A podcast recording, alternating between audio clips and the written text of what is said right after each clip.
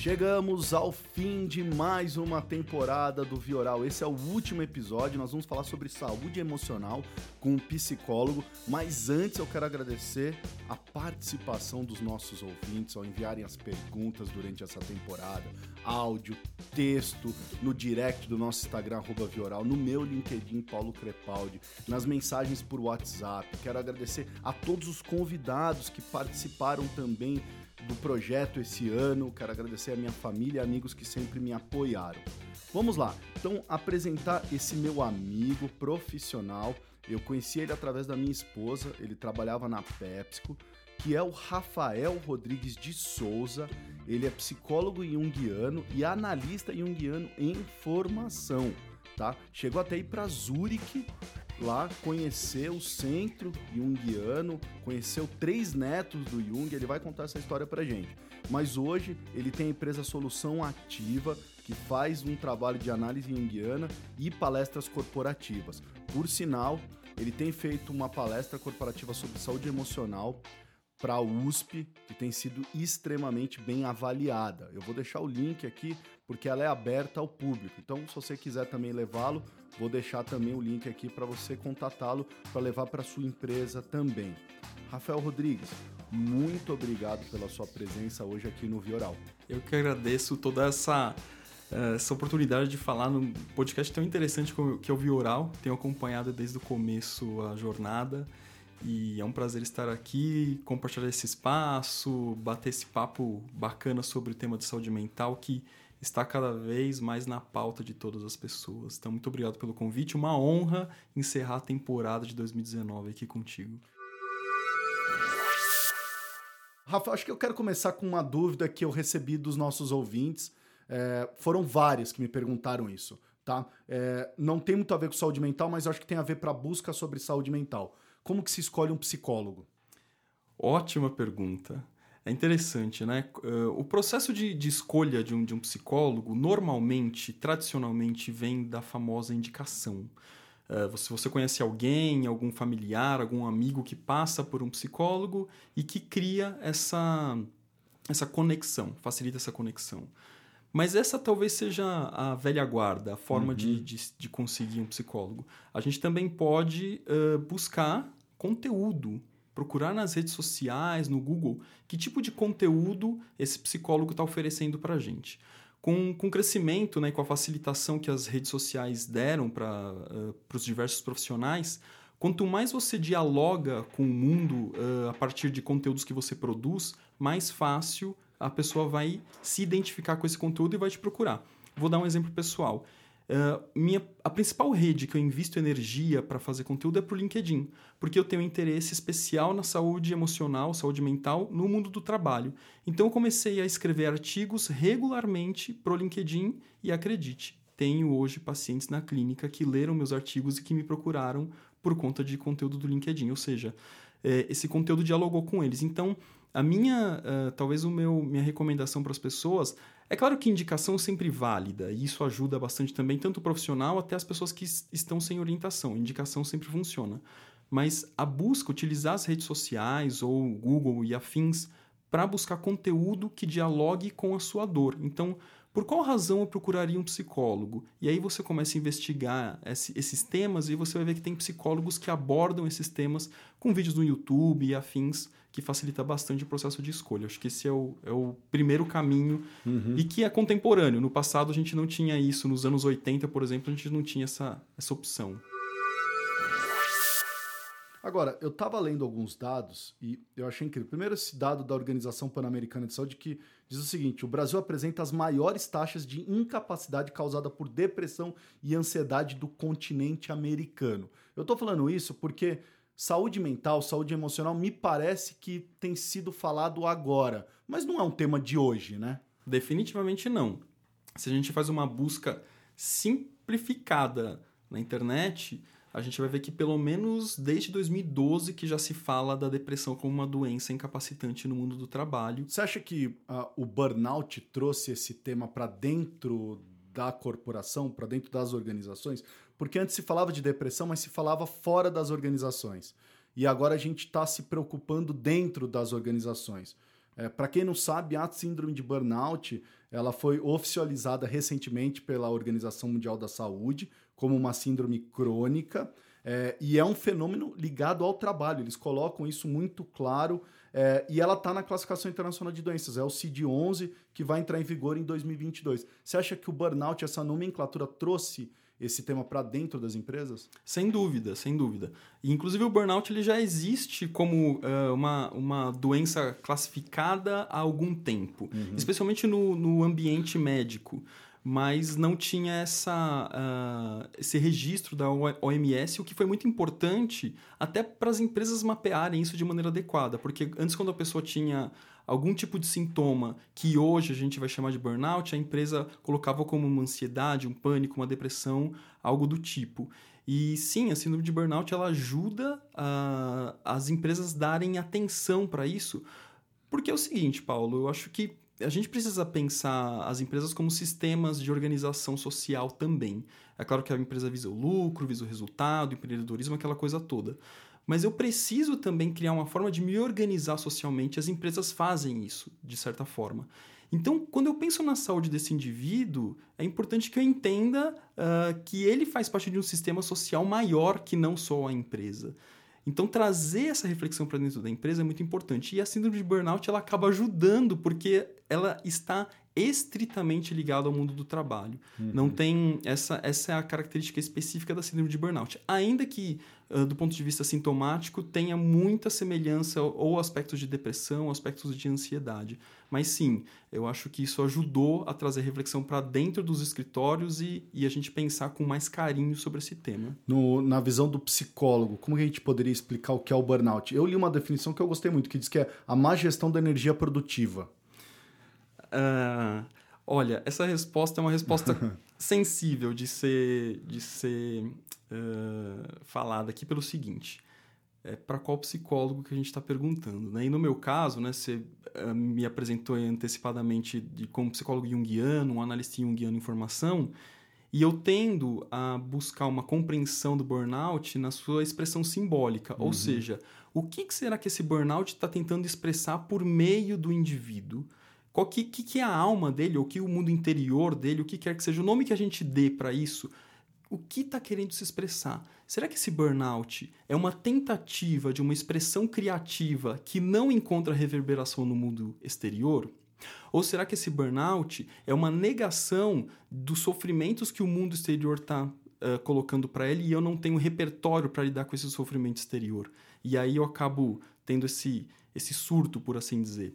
Então, para explicar uh, a dinâmica simbólica de uma síndrome de burnout, para mim é muito mais complexo do que eu descrevê-la o que é. É claro que eu posso descrever sintomaticamente. Aí eu entendo, ó, o que é uma síndrome de burnout? Ah, quando você tem uh, um. Quando você trava no mundo do trabalho, trava emocionalmente, né? Quando você tem um surto de pânico, quando você tem um processo depressivo, você não tem vontade nenhuma de trabalhar, você não aguenta uh, as, as cargas excessivas de, uh, de horas de trabalho, dorme com uma qualidade muito ruim. Então a gente começa a entrar para o processo sintomático, mas o processo de expressão simbólica, aí a coisa é muito mais complexa, porque eu tenho que olhar para o indivíduo tal como ele é, como indivíduo. Então, se eu tenho 20 pessoas com síndrome de burnout, eu tenho 20 expressões de burnout diferentes. E mais ainda, eu sempre faço esse comentário.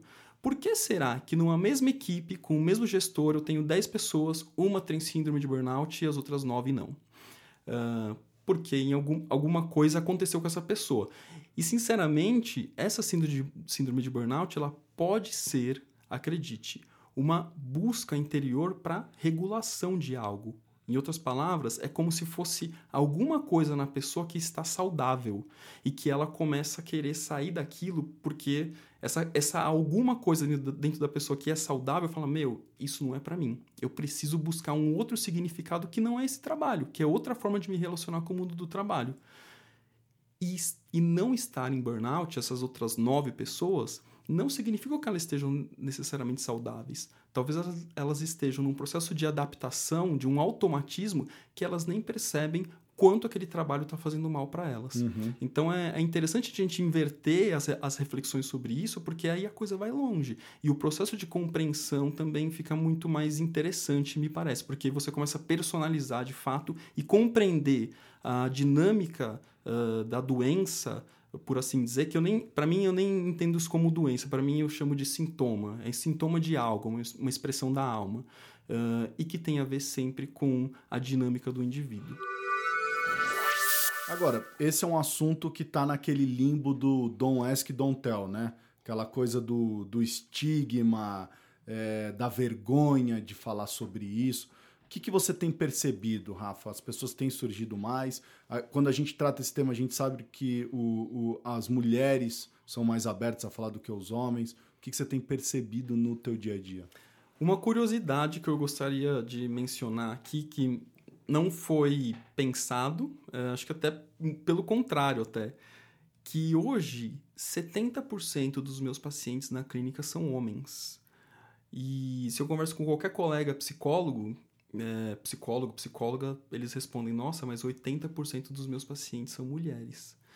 E, e eu não sei te responder exatamente por que isso aconteceu, mas eu imagino que parte disso é por conta de uma mudança social, especialmente nos grandes centros. Aí a gente está com uma referência aqui de São Paulo capital que é uh, que amplia um pouco mais a, a, consciência até com relação a essa questão de saúde emocional e cuidado consigo. Mas Rafa, as empresas estão medindo é, presenteísmo, porque eu vejo ela se preocupando com o absenteísmo. Mas eu acho muito mais importante o presenteísmo do que o absenteísmo. Pô, se o cara tá lá, ele tem que estar tá de corpo e alma, produtivo, né? Uh, e eu acho que as empresas não estão olhando isso hoje. Eu tenho a impressão que não também. Aí eu estou mais me baseando na, na minha época uh, corporativa uhum. do que, de fato, no que, no que eu tenho de dados mais uh, concretos sobre isso. Uh, de fato as empresas elas têm uma análise de quantas pessoas vão ou tem essas análises de performance, de curvas de performance também que eventualmente é uma coisa até danosa para a saúde do, do, do, trabalhador, enfim. Tem um livro muito interessante, recém-lançado, que se chama Morrendo por um, por um Salário, de um professor norte-americano, e ele faz uma análise bem profunda assim, de como, como estão as relações de trabalho nas empresas. E esse morrendo que ele usa no título do livro uhum. não é não é uma metáfora, é um morrendo de é morte morrida, como diria o pessoal do interior uh, de São Paulo, né? Uhum. Tô pensando aqui na minha, na minha família, né? Que a gente falava de brincadeira isso, né? Uh, ou seja, eu preciso entender como que está a minha relação de trabalho não só pensando na, uh, na, no, na, produtividade ou na quantidade de horas que eu estou ali me dedicando. Sim. Um dos dados que ele traz no livro, por exemplo, é quanto as empresas exigirem né, uma produtividade de muitas horas com um headcount reduzido, quanto isso a longo prazo é ruim para o business e ruim para a saúde das pessoas. Então, a gente já tem dados sobre isso de pesquisas sérias mas eu não sei o quanto isso entrou dentro dos escritórios aí uhum. para poder se refletir com profundidade.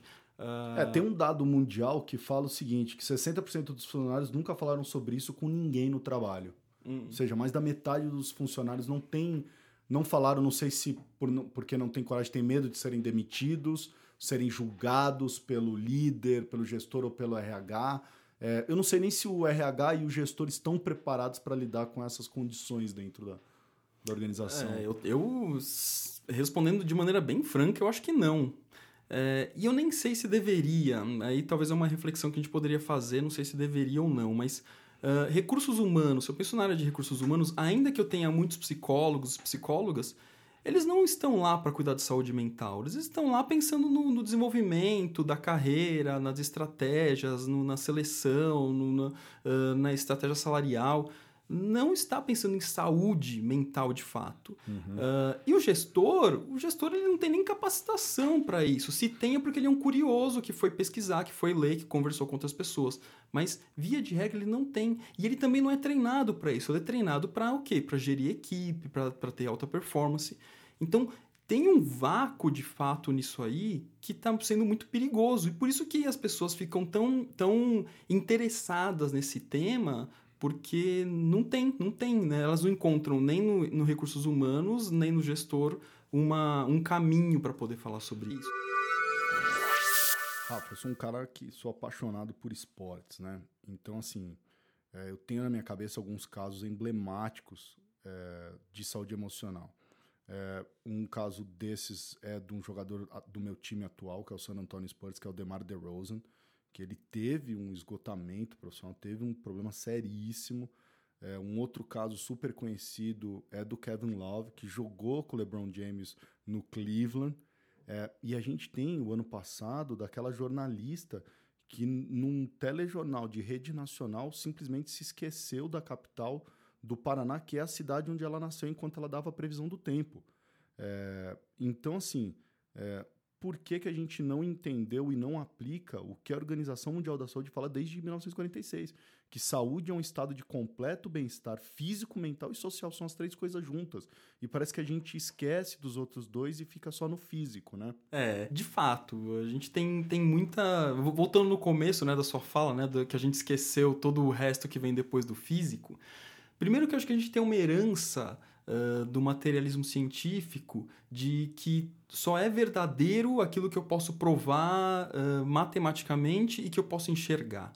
Então, como que eu provo matematicamente uma depressão? Uh, sendo que, na verdade, isso é uma expressão de uma pessoa, de um uhum. indivíduo. Eu posso fazer perguntas, aí eu consigo uh, chegar nisso, mas como que eu mensuro? O que é uma depressão forte e uma depressão fraca? Sim, eu tenho critérios, o DSM, que vai me uhum. ajudar uhum. a, a chegar nisso. Mas ainda assim eu entro num campo da subjetividade. Agora o que eu quero dizer é: o fato de estar no campo da subjetividade não significa que não seja real. Então, se eu tô com esse viés do materialismo. Mas é subjetivo, Rafa. Quando você tá falando de baixa produtividade, para mim já não é mais subjetivo.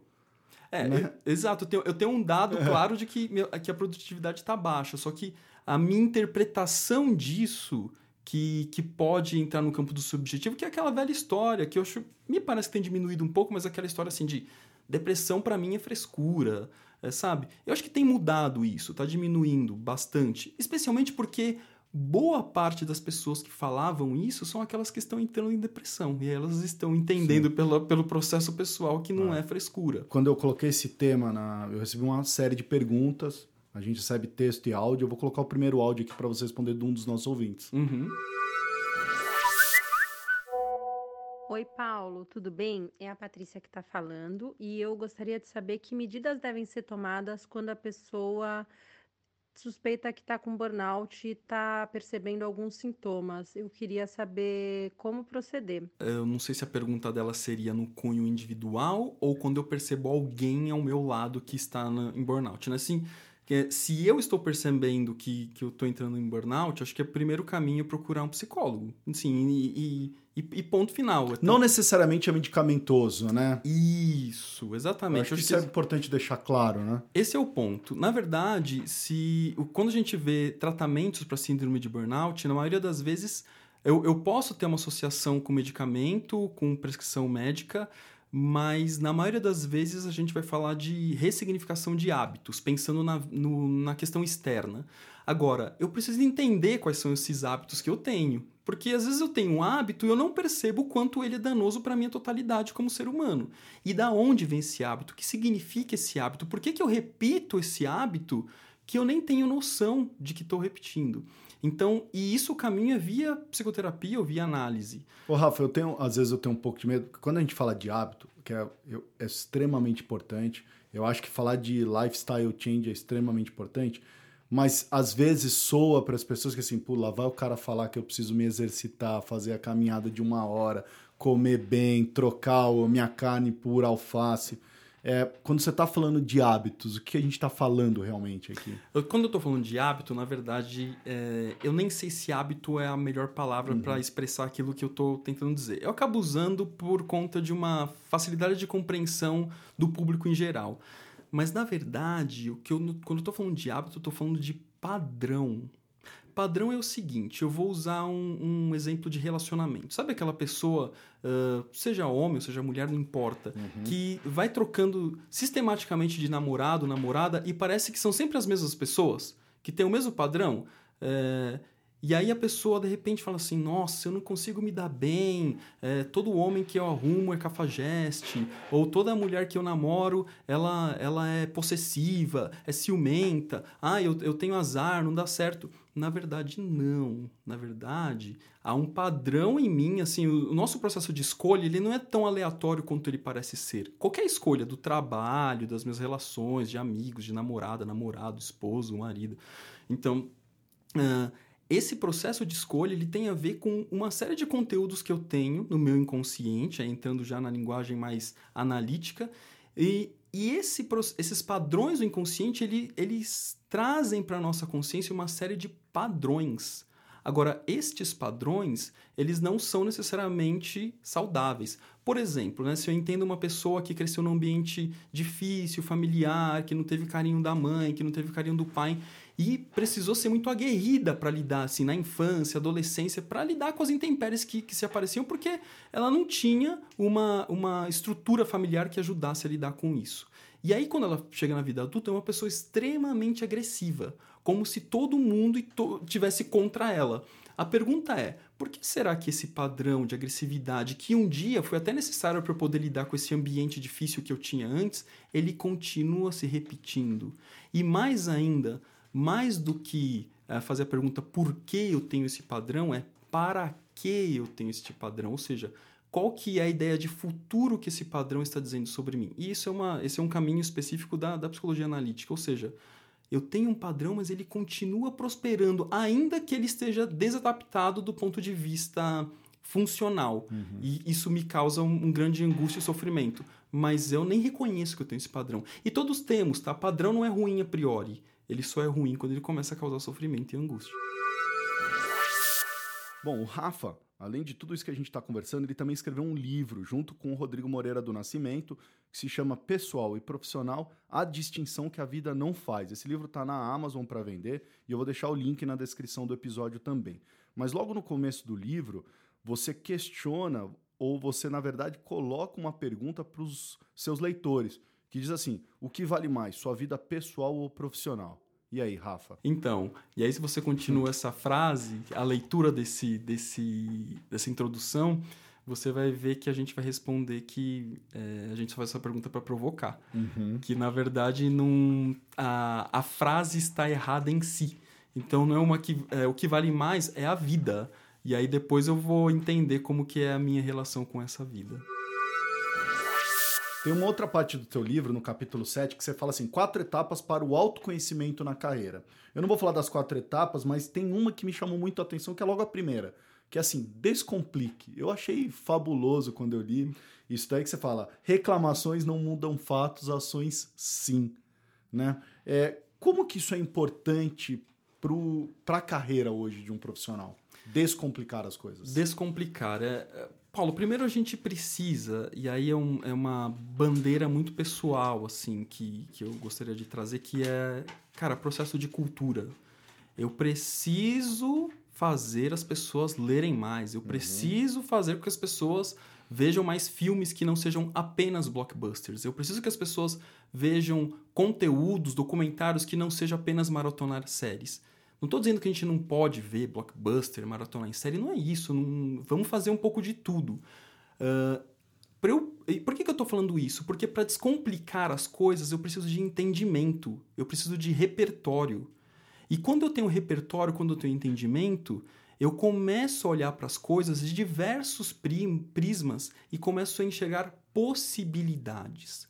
Quando eu fico numa dinâmica de reclamação, e é interessante a gente pensar na palavra de reclamar, que é clamar novamente, ou seja, chamar novamente. Normalmente, a dinâmica é de repetição, porque eu fico chamando novamente aquilo que eu, em teoria, não desejo. Então, eu fico reclamando, rechamando isso para mim. Então eu preciso de repertório para entender essa dinâmica do descomplicar. É, quando eu falo descomplicar, parece simples, mas na verdade, para eu descomplicar, eu preciso trazer temas complexos, compreensões complexas. E isso parte sim de um processo de cultura uhum. é, forte que a gente precisa ter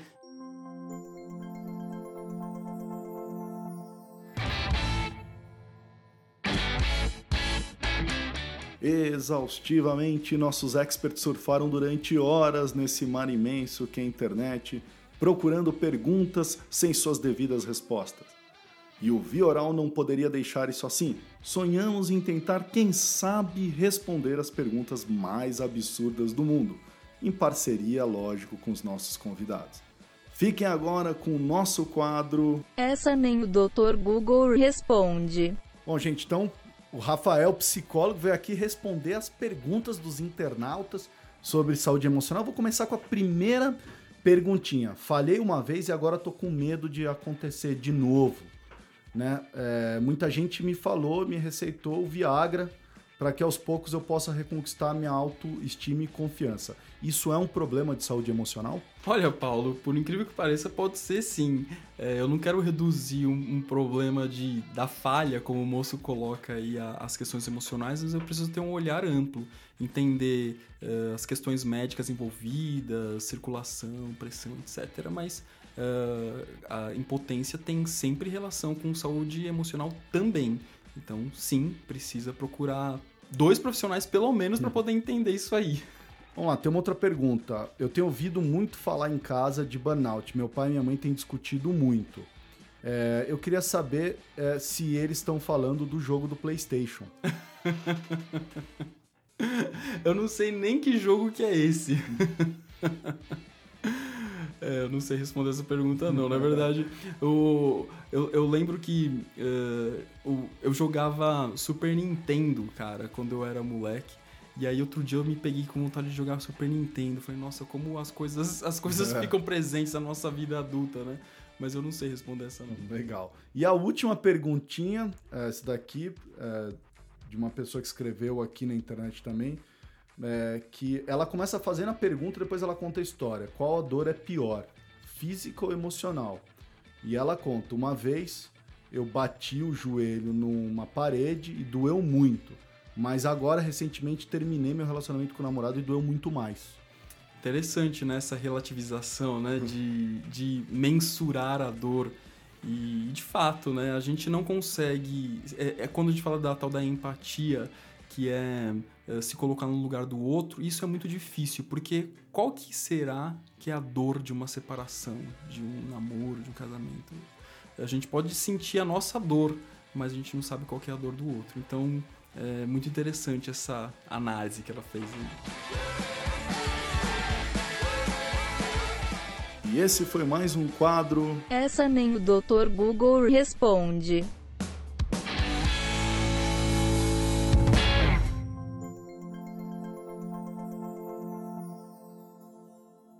acho, Rafa, que um outro tema que você até coloca no seu livro, que eu acho que é extremamente importante para a saúde emocional, é, é, o que é sucesso, né? E você define sucesso de uma maneira que a gente precisa parar para pensar, porque isso é uma verdadeira mudança de mindset. Você fala assim: a medida do sucesso não é só o posto que você ocupa ou a remuneração anual. É preciso que haja um equilíbrio entre a preservação da sua saúde emocional com as necessidades do seu trabalho e suas ambições de carreira muito difícil, né, Rafa? É, esse equilíbrio, né? É, eu sei que é mesmo. Eu concordo contigo. É que o, o ponto, e, e, é interessante a gente falar sobre isso, porque no, no meio desse ano eu apresentei num congresso online do Instituto Jungiano de Ensino e Pesquisa uma reflexão sobre o, o sucesso. E, e, o sucesso, quando eu uso essa palavra, é quase sinônimo de é, ter muito dinheiro e ter uma posição reconhecida socialmente. E aí é interessante que eu volto numa chamada, se eu não me engano, uh, do Estadão. Uh, eu não, não, lembro exatamente, mas eu lembro da chamada que era assim: em busca de sucesso, empresários são alvos fáceis da síndrome de burnout. Então, olha que louco, né? Então, é, pensar na minha saúde emocional, na minha saúde como um todo, não é sucesso? Ou seja, eu ganhar grana, ficar milionário, ter uma baita empresa, mas ser todo destruído emocionalmente, isso é sucesso. É, e aí o que a gente está sugerindo com essa frase que você leu é que eu preciso pensar num sucesso lato senso, numa integração familiar, dinâmica e tal. E que no fim das contas, Paulo, se a gente faz uma reflexão profunda, é, a gente pode até ser milionário, ter dinheiro, é bacana, nada contra isso, mas é, até que ponto? É, que, como que isso viabiliza uma saúde emocional para mim? É, é só essa reflexão. Não, isso, a gente tem exemplos. Vamos pegar o Boechat, grande jornalista, que teve Depressão. né, uma depressão, um esgotamento total profissional. Bom, tinha uma remuneração anual ótima, tinha uma ocupação excelente. O cara era conhecido pelo Brasil inteiro. Sim. né? Todo mundo adorava ele. Uhum. É, vamos pegar outros casos. Lady Gaga também. Exatamente. Cantora mundial, teve também. Ah, até o, o Whindersson Nunes, né? que- Exato, o que youtuber. faz eh, comédia e tal, coisas engraçadas, assim. Então, pra você ver que depressão não tem nada a ver com dar risadinha ou fazer piadinha. É. E nem com remuneração e nem com o local que você ocupa, né? Exatamente. Quando a gente fala de propósito, é, é perigoso a gente não, não cair na tal da propositite. E, e- e confundir isso com outras coisas. Uma vez, num, num- num determinado momento aí, eu vi um, um- um grande executivo falando sobre o propósito da área. Ah, o propósito da área é aumentar em X% o faturamento, não sei o que, não sei o que. Aí eu pensei comigo, é, me desculpe, mas isto não é propósito, isto é um objetivo. E a gente confunde propósito com objetivo. Um propósito é uma jornada é, que é composta por diversos objetivos. Então, não é, é, propósito ele não deve ser um objetivo específico, porque se- um, propósito ele não tem fim. Eu fiz até um estudo que eu queria até, até para emendar uma pergunta que eu tenho para você, Rafa. Você que está vendo aí, vivendo agora o outro lado e observando as empresas, né? É, por exemplo, a Cisco System, que é uma grande empresa de tecnologia, ela oferece o que eles chamam de Emergency Days Off. O que, que é? Não tem nada a ver com o dia de doença ou férias. Assim, cara, tá precisando de um dia off? Vai, você tem direito né? A Microsoft hoje oferece 12 sessões de counseling de graça para os seus funcionários. A Lyft, que é a empresa concorrente da Uber, se associou à Lira Health e oferece atendimento gratuito para os funcionários, inclusive de conselho para casais. Gratuito, você pode fazer o que você está precisando se tratar, vai. É, então, ou seja, as empresas lá fora estão fazendo alguma coisa preocupadas com a saúde emocional. Que programas você tem visto aqui no Brasil? Então, eu acho que essas empresas que estão iniciando esses programas de saúde emocional eh, são ah, grandes empresas, mas que ainda acho que é bem pequeno daquilo que a gente precisa para o mundo inteiro, né? Para o Brasil e para o mundo. Então, ah, vejo alguns programas como ah, essas, essas. Eu não vou lembrar o nome das empresas, mas que fazem esse, todo essa, esse apoio, né? Quando eu, eu tenho um telefonema que eu posso fazer uma consulta para minha organização financeira, ou para consultar um advogado quando eu tenho um problema específico, ou até mesmo consulta psicológica. Então, algumas empresas grandes já têm contratado esse tipo de serviço. Algumas empresas estão levando psicólogos para dentro também do- dos seus espaços, dos seus consultórios, para atender as pessoas dentro dos consultórios, dentro da- das empresas. É como se fosse o consultório dentro da empresa. E também eh, tem algumas empresas aqui no Brasil que oferecem programas de saúde emocional. Que aí eu tenho um começo, meio e fim, visando reduzir a carga de estresse eh, dentro das empresas. Eu conheço pelo menos duas empresas que, que oferecem esse tipo de serviço. Eu até escrevi nos artigos meus no LinkedIn que seria muito interessante que as empresas fizessem um dia para repensar relações de trabalho. Chamar as pessoas para uma reunião. Gente, essa reunião não tem objetivo. Ah, Sabe que eh, reunião corporativa, assim, quais Sim. são os nossos to-dos para hoje? Você tem que ter um objetivo, um resultado. Não. Eu vou dedicar aqui oito horas para pensar, para refletir. Que, que a gente pode mudar nas relações de trabalho? Acho que, que teríamos ideias geniais surgindo de todas as pessoas, independentemente de, de eh, escala dentro de uma hierar- hierarquia corporativa. E é claro que quando eu falo isso, eu tenho um, um viés de grande empresa por conta do meu histórico, mas seria um tanto quanto interessante que isso acontecesse. Não, e eu acho que assim, Rafa, até pra gente trazer um outro tipo de dados, é, a classe médica sofre, tem certas profissões que sofrem muito com isso, com burnout, com saúde emocional, e a classe médica é uma delas. Tem uma pesquisa da Medscape com 1.838 médicos de 38 especialidades no Brasil que relatou que 37% dos profissionais de saúde sofrem com burnout. Uhum. Né? Sendo que 11% desses também disseram ter depressão. Nós estamos falando de um em cada três médicos. né? Sim. É, então, imagina esse número. Tem um outro dado que é da International Stress Management Association, também um dado brasileiro de 2018, que calcula que 32% dos trabalhadores padecem de algum problema de saúde emocional mental. A gente está falando de 33 milhões de brasileiros, Rafa. Exato, exato. É interessante você falar da classe médica, porque eu, eu atualmente eu não atendo nenhum médico formado, atendo um, um, estudante de medicina, mas eu já atendi alguns médicos. Então acho que uma, um, um ponto importante é que me parece que a classe médica está uh, buscando mais a psicoterapia. Então vou emendar com uma outra pergunta do nosso ouvinte que tem muito a ver com isso, Rafa. Uhum. Oi, Paulo. Aqui é o Bruno e eu gostaria de perguntar para o convidado como que uma pessoa hoje, já estafada, consegue chegar para uma companhia, para a empresa e falar que sua produtividade não é mais a mesma e que está precisando de dar um tempo. Olha só, acho interessante, grande medo, acho que de todo mundo, né? Eu tenho, tenho uma pessoa que eu atendo que teve essa ousadia. É mesmo? Uhum. Falou, chegou na empresa e falou, cara, não dá mais. Chegou e falou assim: olha, é, tá muito estafante o ritmo, as horas de trabalho, respondendo e-mail no fim de semana. É, não dá mais desse jeito. Como é que você fala isso sem a pessoa entender? Não é que eu tô pedindo para você me demitir. Eu só tô te avisando assim, cara, me dá um espaço. E, porque eu acho que isso que é o difícil. A é. pessoa não entender que você tá falando, cara, me demita. Não, é. não é. É, porque é difícil controlar a variável da compreensão uh, do gestor de quando você vai levar essa informação. Tanto é que no. O, o... E não ser levado com frescura também, né? Puta frescura desse cara aí. Né? Exatamente, exatamente. Nesse caso específico, é que ele, ele, essa pessoa que eu tenho, ele, ele tinha até prontidão para ser mandado embora caso precisasse. Então ele estava meio que tranquilo. Ele, ele até falou: se vocês acharem que o melhor caminho é mandar embora e tal. Só que eles falaram, não, porque ele, ele entregava, ele entrega, na verdade, que ele continua na empresa, ele entrega, a coisa acontece.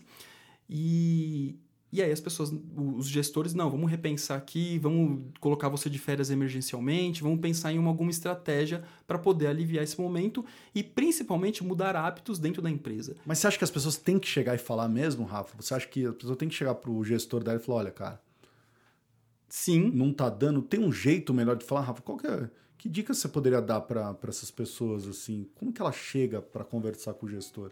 Primeiro que eu acho que sim, tem que chegar para o gestor e falar. É...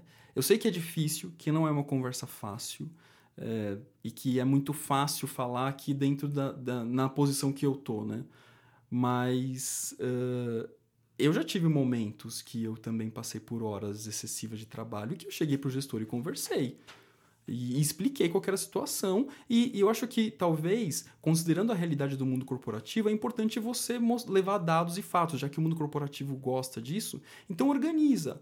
É, olha-se os temas que eu tenho, a, a, quantidade de horas que normalmente isso leva para fazer, a quantidade de pessoas que tem na equipe, e isso tá, tá minguando minha energia. Eu não consigo ter uma concentração dedicada para os temas porque eu acabo trabalhando 12, 14 horas e ainda assim parece que tá derramando a água do copo, né? Então eu defendo sim que as pessoas falem. Senão, o que, uh, o que não é dito fica interdito, ou seja, uh, fica dito para dentro e aí eu fico interditado. Interditado por um burnout, interditado por uma depressão, interditado na vida.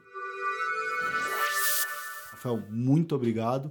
Tenha um ótimo fim de ano, um Feliz Natal, um 2020 maravilhoso para você. Eu que agradeço novamente a oportunidade de fechar esse ano e muito feliz de estar aqui eh, falando sobre esse tema que eu considero muito importante, não só por uma, por uma causa pessoal, mas porque eu percebo que, que as coisas estão precisando de reflexão.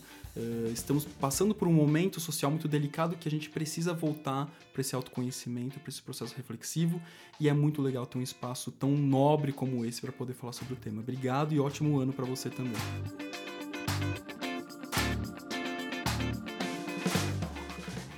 É isso aí, acabou. Esse foi o último episódio da segunda temporada do Vioral. Se você tem sugestões, temas, pautas, convidados que a gente deve trazer para a terceira temporada, envie no nosso Instagram @vioral, pelo meu LinkedIn Paulo Crepaldi, pelo site vioral.com.br, pelo nosso e-mail vioralhealthcare@gmail.com que a gente adora estudar esses temas, a gente adora receber novos convidados para contar essas histórias na próxima temporada. Eu quero desejar a todos um Feliz Natal, um próspero Ano Novo e 2020 estamos juntos de novo. Muito obrigado, eu sou Paulo Crepaldi, o seu host, e eu fui.